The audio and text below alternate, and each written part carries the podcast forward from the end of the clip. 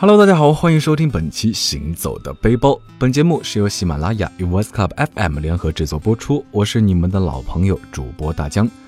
欢迎大家关注我的微博谦大江，注意是谦虚的谦，千万千万千万千万千万不要打错字啊！来微博和大江分享有趣好玩的旅行体验。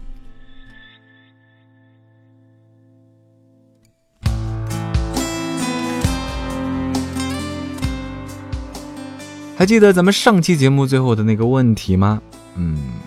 哎，不过大江是不是得先问问咱们上期说哪儿了？哎，如果这都答不上来的话，就有点过分啦。来来来，无奖竞答一下，玻利维亚的行政首都是哪儿？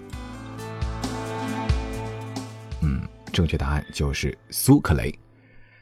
那苏克雷呢，是这个国家象征性的中心，就是在这里，玻利维亚宣布了独立。自由之家博物馆呢，就是玻利维亚独立宣言的发布地，博物馆里有着对玻利维亚历史不错的讲解。那苏克雷呢，不像是另一个首都拉巴斯那样全城是红彤彤，这里呢被称为白色之城。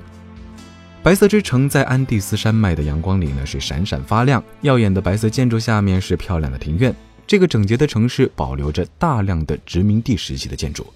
这里是玻利维亚最精美的展窗。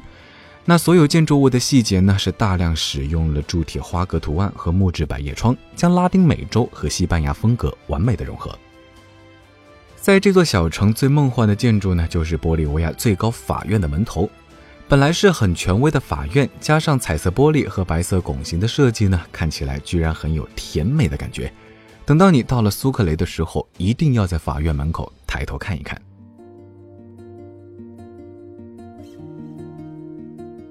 如果说在苏克雷你感受到的是西班牙殖民时期遗留下的辉煌呢，那接下来的这个城市就是辉煌的资本啦，毕竟这里曾经是遍地白银。这个城市就是波托西。波托西呢，据说是全世界海拔最高的城市啊，在一五四五年银矿被发现之后呢，这座城市才开始被建立起来。随后这里开采出的银矿呢，就开始滚滚流入西班牙帝国。即使到了今天，人们形容利润很大的东西时，都会拿波托西来做比较。尽管银矿早就被掏空了，但是那些银块斑驳、装饰华丽的殖民时期建筑和教堂呢，依然宣告了曾经的富裕。好了，别以为我不知道听节目的你在想什么，是不是想着去银矿捡个漏，然后发家致富，走上人生巅峰呢？哎，醒一醒，醒一醒！那些银矿资源呢，真的是早就贫瘠了，再挖也不可能挖出什么宝贝来。不过自然资源呢，你倒是可以去考虑一下。不过不是让你去占为己有，去饱饱眼福还是可以的。比如说玻利维亚涉及的亚马逊流域就非常值得一去。虽然说呢，巴西一直是雨林穿越的首选国家，秘鲁啊、哥伦比亚呀、厄瓜多尔啊也是涉及亚马逊流域，但玻利维亚可能是价格最好的选择。不到五百美元就将这个国家的雨林和湿地地带统统搞定。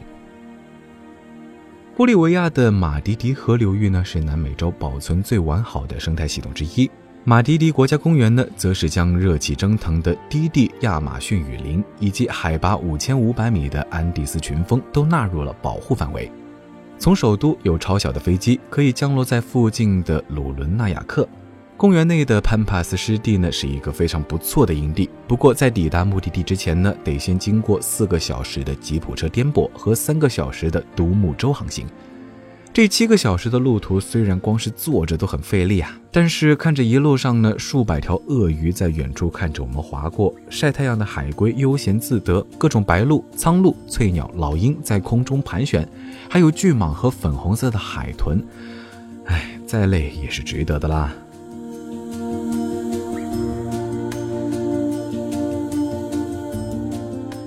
相比潘帕斯湿地，马迪迪国家公园旁边的塞雷雷保护区内呢，雨林中的营地要舒适很多。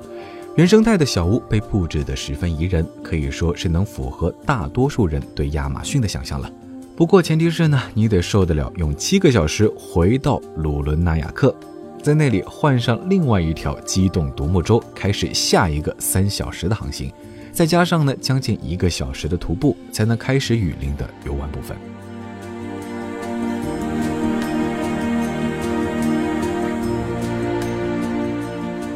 在玻利维亚和秘鲁交接的科亚奥平原呢，有个湖叫做迪迪卡卡湖，嗯，并没有结吧，哎，人家就是叫做迪迪卡卡湖。这里是南美印第安人文化的发源地之一，湛蓝的湖水似海水一般，极富魅力，是南美洲最大的淡水湖泊，也是世界上海拔最高且大船可以通航的高山湖泊。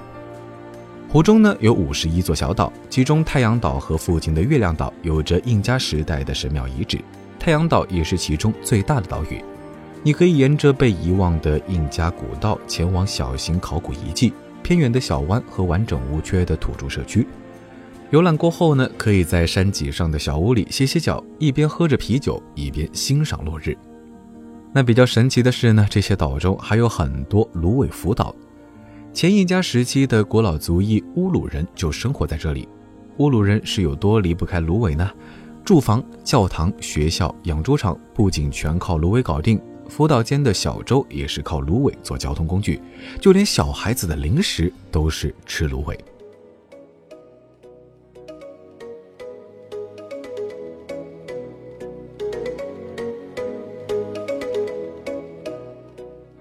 那关于游玩的部分就先说到这里了，接下来要和大家分享一些实用信息，赶快打开备忘录，准备记记笔记啦。玻利维亚呢，现在有拉巴斯埃尔阿托、圣克鲁斯维鲁维鲁和科恰班亚三座国际机场。中国没有航班直接飞往玻利维亚，从中国前往玻利维亚呢，可以经纽约、迈阿密、马德里、圣保罗等城市转机抵达，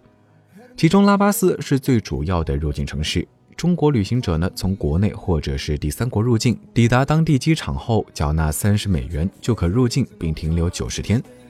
那要想进入玻利维亚的话呢，黄热疫苗是必须要的，建议呢有出行计划的朋友们尽早提前打，因为可能会有不良反应哦。治安的话其实还好，但提高一下安全防范意识总是没错的，希望接下来的几个小贴士呢你不会用上。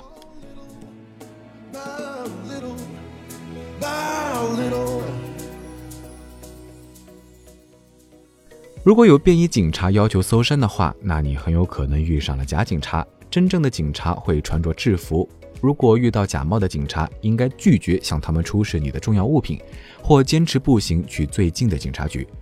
还有一个常见的伎俩就是有人突然向你泼东西，或者是往你身上吐痰，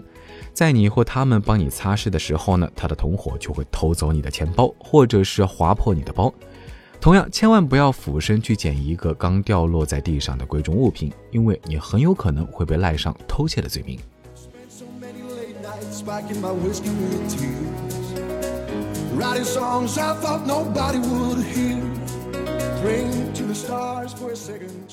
那关于天气，玻利维亚多数地区是高原，昼夜温差较大，无论白天烈日再强，天色一暗就是寒意四起。即使在夏天呢，还是需要准备外套一类厚一点的衣服，以及防雨和防晒的装备当然是必不可少。那有些朋友呢可能会出现高原反应，可以在当地购买一些药物去缓解或者是防御，当然要切记过度用药。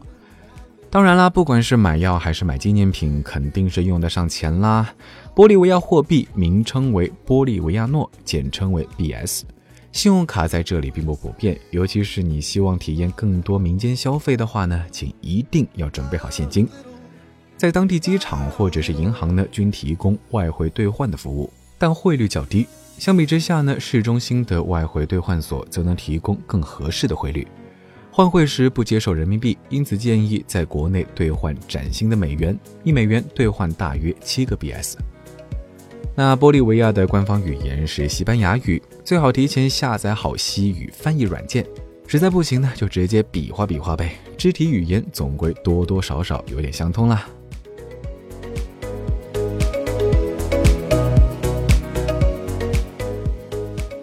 好了，大江在这儿呢就和大家挥手告别，时间差不多了。我是大江，欢迎大家关注我的微博钱大江，来微博和大江分享有趣好玩的旅行体验。我们下期再见。